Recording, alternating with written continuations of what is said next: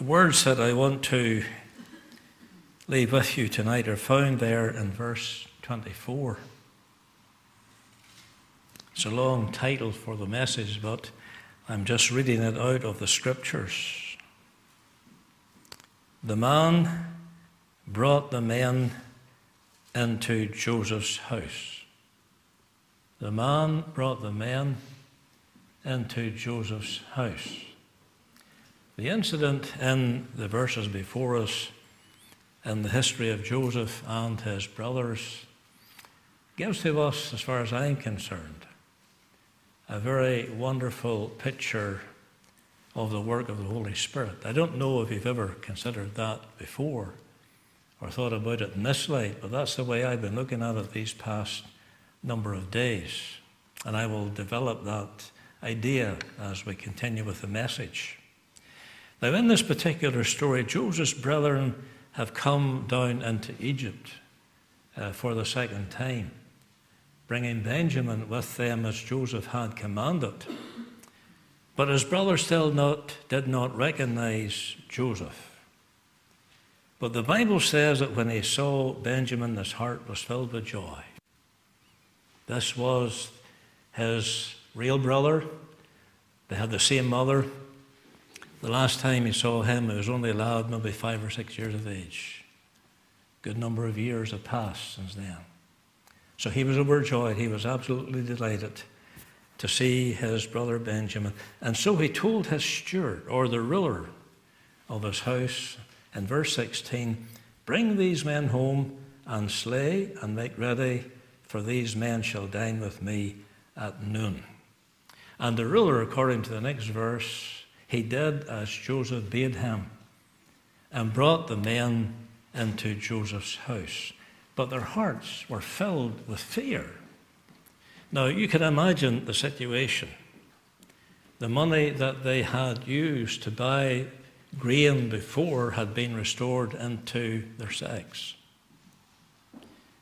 And now they were back again and they thought there was something very suspicious about this. Why has the governor invited us to dine with him? Surely he has something up his sleeve. Surely he has something against us. He wants our money, he wants our asses, he wants whatever we have.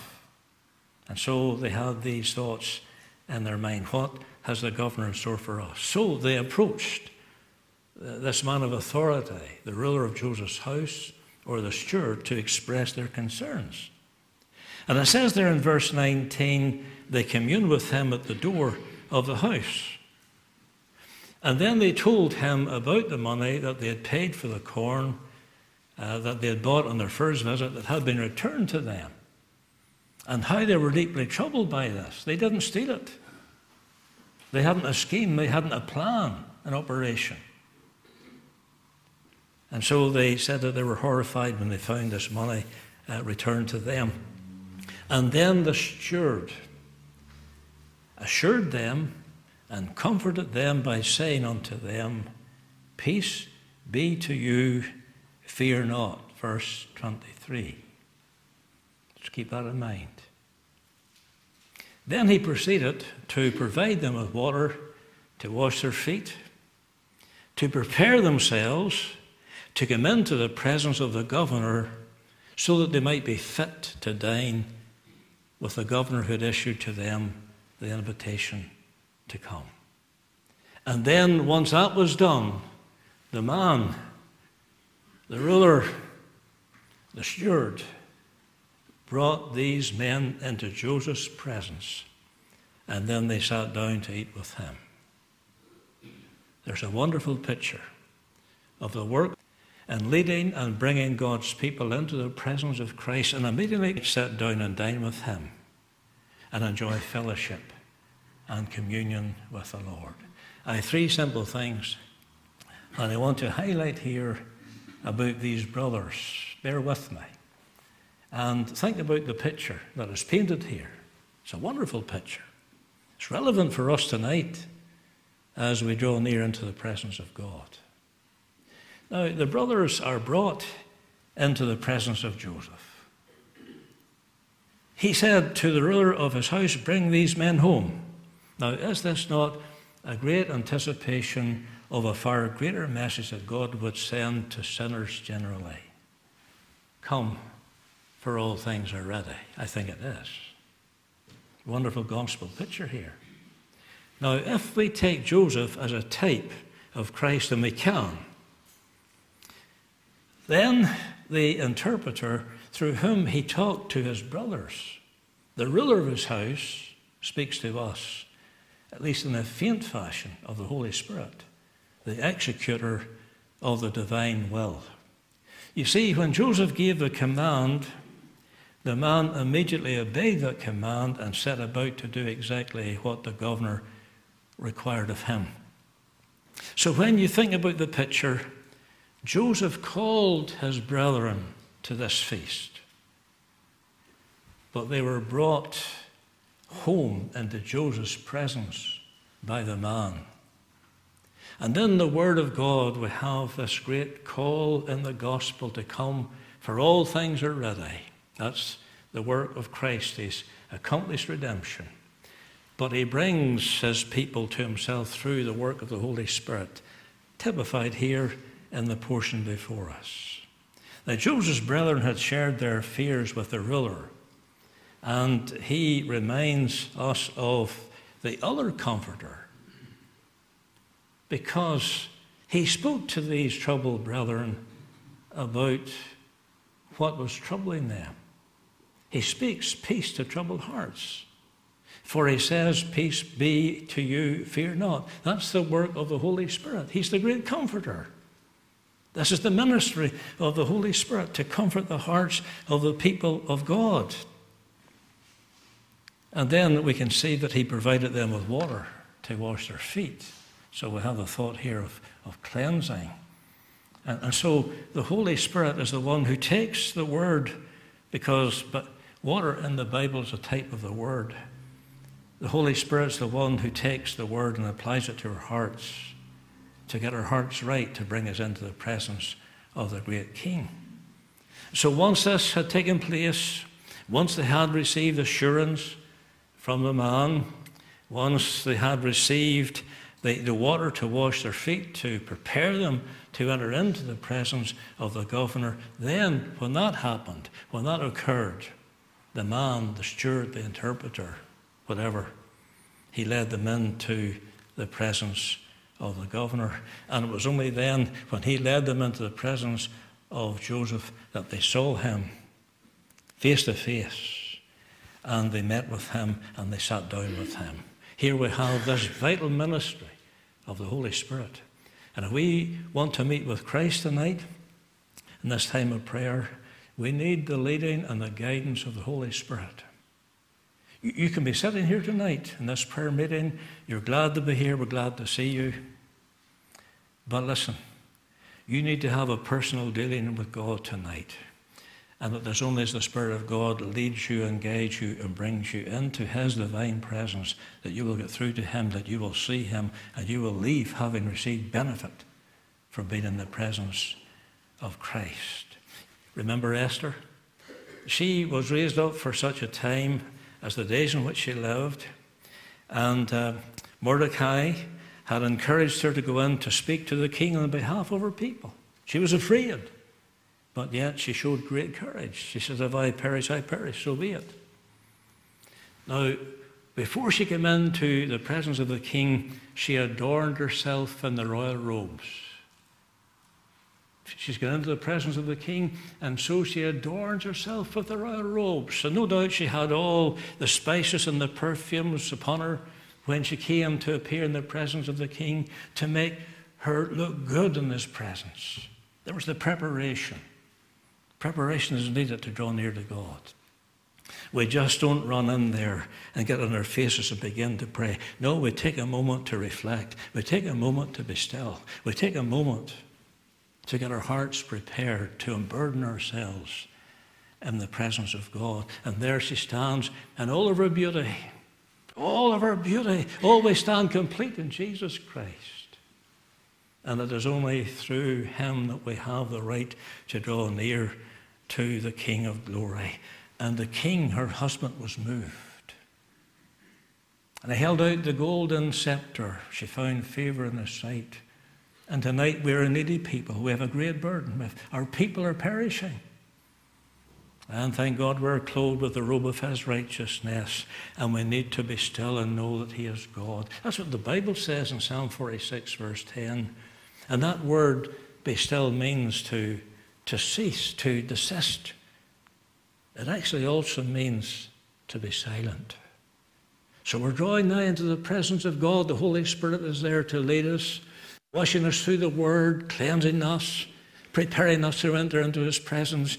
We've got to be silent.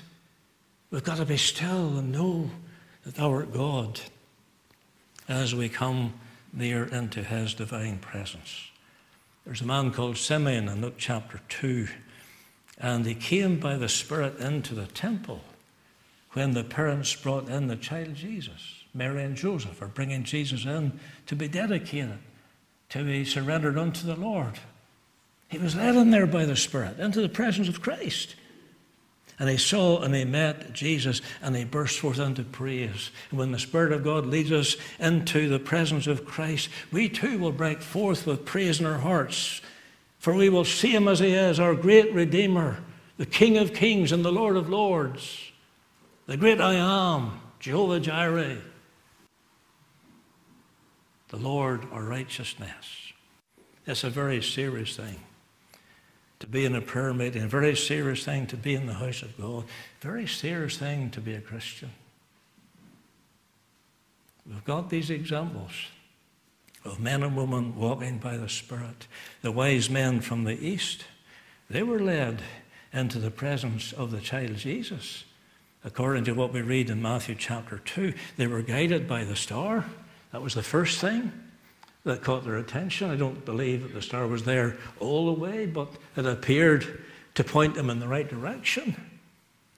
And then they were guided by the Sun and the Scriptures, because when they consulted the Scriptures, they realized that the child wasn't to be born in Jerusalem, the child was to be born in Bethlehem. And so they were led in this way and they were brought into the very presence of Jesus Christ. Oh, come, let us adore him, for he alone is worthy, Jesus Christ our Lord. He's here tonight. He's come to bless. He's come to pour out a blessing upon his people for those who are led by the Spirit into his divine presence, to lay hold upon it, to receive the blessing. The Bible says as many as are led by the Spirit of God, they are the sons of God. And that word led is an interesting word. It means willingly led. Willingly led. Oh, that we might be willing to be led tonight into the presence of the Lord Jesus Christ Himself. The Word of God tells us in Romans 8 26, the Spirit help with our infirmities for we know not what we should pray for as we ought. Now, that word helpeth is also interesting. It's only found twice in the New Testament here in Romans chapter 8, 26, and again in Luke chapter 10, verse 40. Remember the situation with Mary and uh, Martha? Mary, she took up her position at the feet of Jesus. Martha, she was serving in the kitchen, and she got irritated and said, Listen, t- tell her to come and help me. There's the word. It's only found twice in the Bible, in the New Testament. It means to take hold with, to assist. Send Mary to assist me here. And it's the Spirit of God who helps us, who assists us, who leads us, who guides us in prayer. He guides us into the presence of Christ, and then He guides us as to what we ought to pray. When you don't know what to pray, ask the Holy Spirit to lead you. Are you praying now that God will lead you by His Spirit into His presence? You're in the presence of fellow believers. The eye of God is upon the righteous. But are we praying, Oh, let me see Jesus tonight? Let me be in His presence. Let me be caught up with Him tonight. And so the brothers, they're brought into the presence of Joseph. Then the second thing is, the brothers are bowing down in the presence of Joseph. Uh, so, so now the uh, servant, the ruler, the interpreter has brought these men into Joseph's presence. When Joseph came home, it says in verse 26, They brought him the present which they had in their hand and bowed themselves to him on the earth. What does that suggest to you? These were very proud boys. And you can read the story about these men, Genesis 37 and so on. They were hard boys, ungodly boys. But now we see them on their faces before the brother that they hated, the brother that they sold, the brother that they rejected. Now they're on their faces before him. What does it suggest to you? Oh, there's humility here. Oh, they don't understand what's going on here, but there's humility because they bow down before this governor of Egypt. Now, it's worthy to notice that Joseph had a dream uh, in which he saw his brothers bowing down. Genesis 37. You've actually two dreams there, but the, the one in particular is found in verses 9 and 10, the 11 stars. That was a reference to his 11 brothers, and they fell down before him. They're bowing down, you see. And I suppose at that moment, Joseph could look back all those years to the dream that they had. It caused so much trouble in the family and caused these brethren to hate him so much. And now, there he is, the governor, alive and well. And their destiny is in his hands.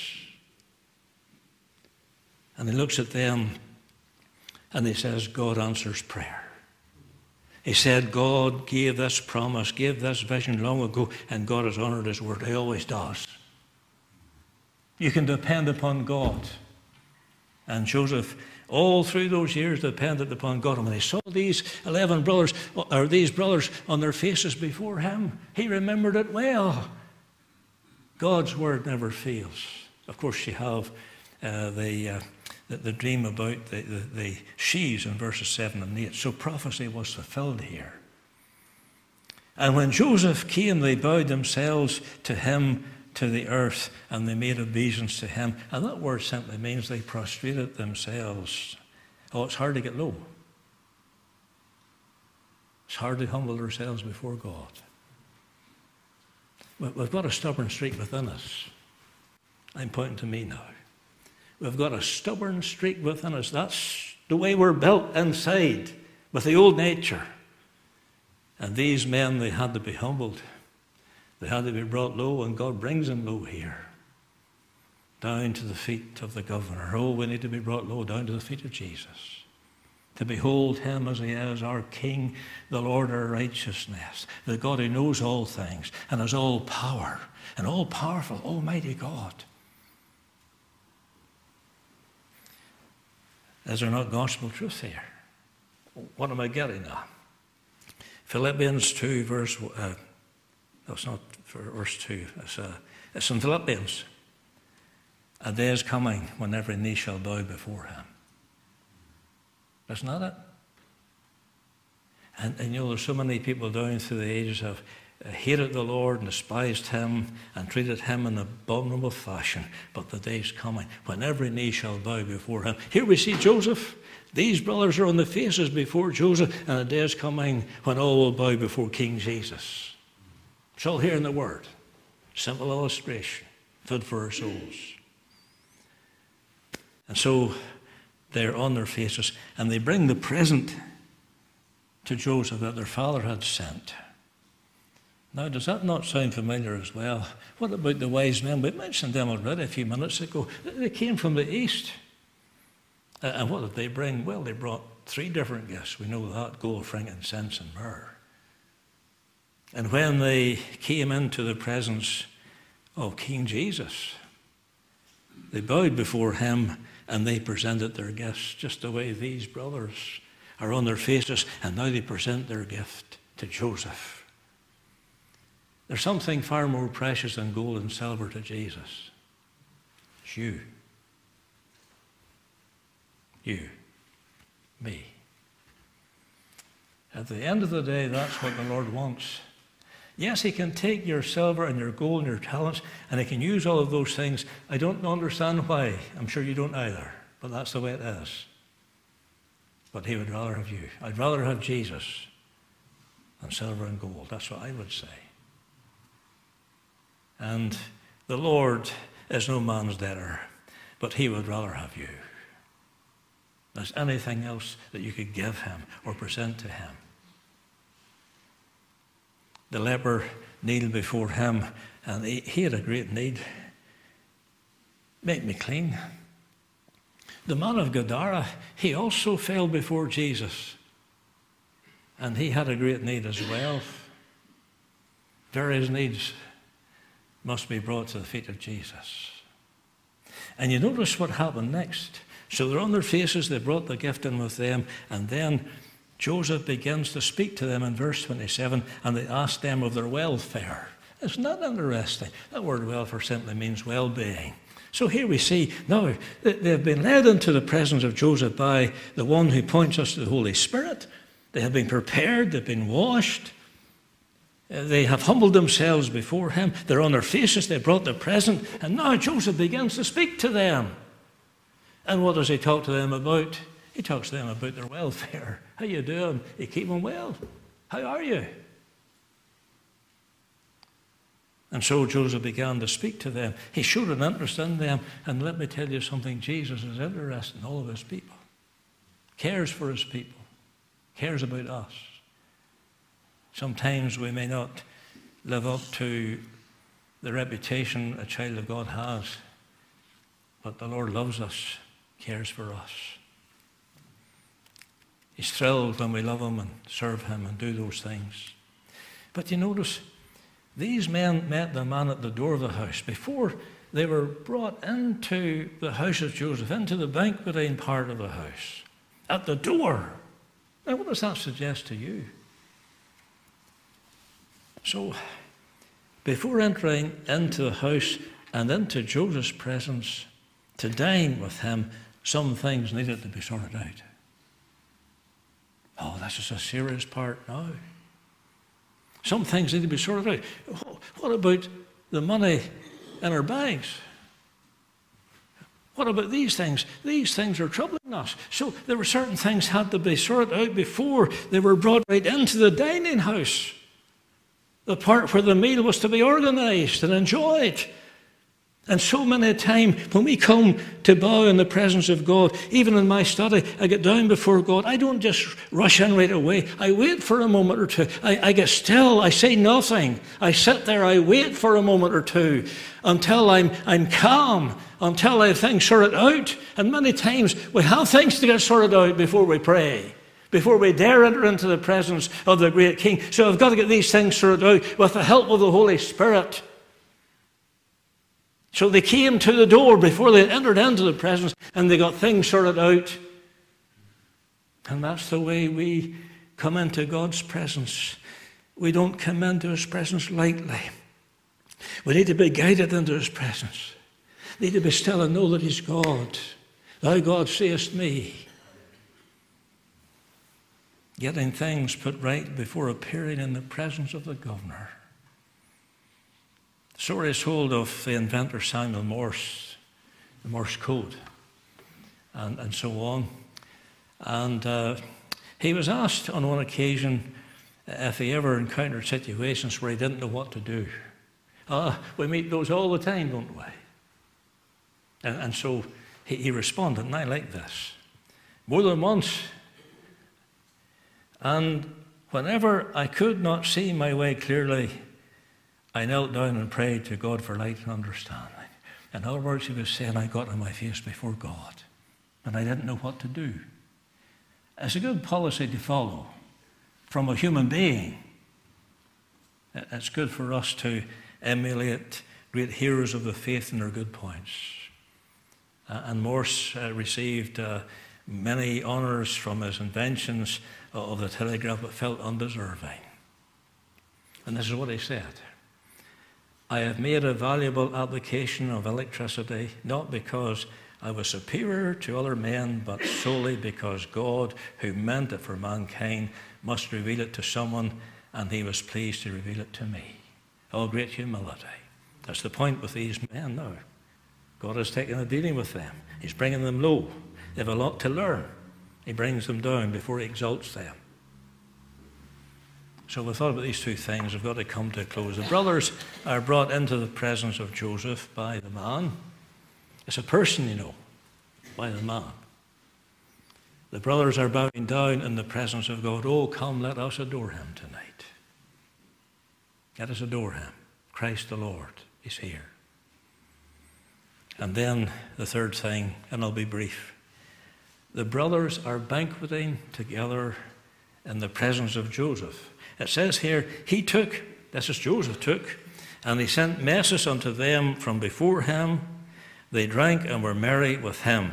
Now, that word mess, uh, it simply means uh, a serving. So we're talking here about servings, and the word messes means servings. Uh, they set on for him, they set a place for Joseph. Now, the way it was, the traditional way in those times, that the Egyptians would not sit with Jews, you see, or an Israelite. And Joseph sat by himself, and these men, they sat by themselves. But in the providence of God, Joseph had ordered that they sit in the, in the, the, the way that they were born. And that's why the men marveled. How did he know the way we were born? And so they were all had their seat to sit in, you see, from the very oldest right down to the youngest. And they marveled, how did he know this? They still didn't recognize Joseph. And the Bible says in verse 34, they sat before him. Oh, now, if Joseph is a type of Jesus Christ, we have these brethren who have been humbled. They've been led by the Spirit, by the man, into the presence of Joseph. They've been in their faces before God, and now they're sitting before Joseph.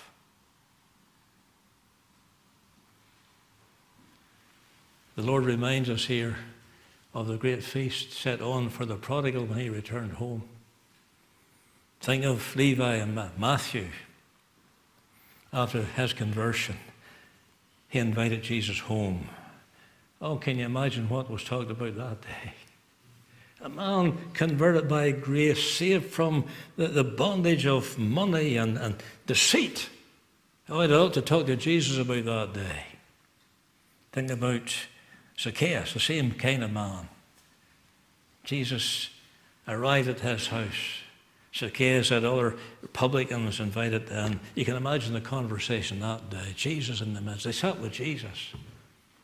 This is the time tonight to come to sit at the feet of Jesus, feeding upon Christ, getting our hearts ready to pray, giving us the, the, the material to pray, to seek the face of the King. Mary sat at Jesus' feet.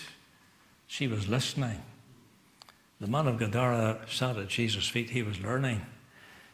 He initially came, Lord, I want to be with you. And Jesus said, No. He said unto the man, Return to thine own house. So he's learning. So we can listen at his feet. We can learn at his feet. But oh, let us worship tonight at his feet. The brothers were united after many years apart. This is something that's very unique here. All the brothers were together for the first time in years. It's not an amazing thing? And the first time in all those years, the last time Joseph saw them, they were heading away and he was going to Egypt. The deed had been done. But now they're all together, they're united together. And they're feeding together. They drank and were merry with him. There's an abundance of everything, you see. They're feeding upon the things Joseph provided for them. The word merry is only found six times in Luke. And remember the man who fared sumptuously every day. That word fared is the same word, merry. He fared sumptuously every day. And there's no reason why we, as the people of God, should not fare sumptuously every day upon Christ as we sit before Him and feed upon the living bread. Oh, what we need is a sight of the glory of God. And that word, merry, and I close, it conveys the thought of gladness and joyfulness and rejoicing. There was joy in the presence of Joseph. Oh, that we might see Jesus tonight and joy in Him. Joy in the fullness of His great salvation. So the one who was rejected, the one who was sold, the one who was imprisoned, the one who was exalted, Now they're in His presence and they're joyful. Past is forgotten about. This was going to be a new beginning for these brothers. Things would never be the same again. They have a little ways to go yet until Joseph reveals himself, but they're getting there. Oh, may we be getting there tonight. May the Lord reveal himself to us in a very special way. Can you imagine how Joseph must have been feeling to see his brethren before him? Can you imagine the thrill that comes to the heart of Christ when he sees his people united together in Christ in a prayer meeting like this? He rejoices over us with great joy. The Lamb of God. So the subject has a very simple one. The man brought the men into Joseph's house. Now may the Spirit of God lead us into his divine presence as we pray. Okay. Amen. May God bless his word to all of our hearts.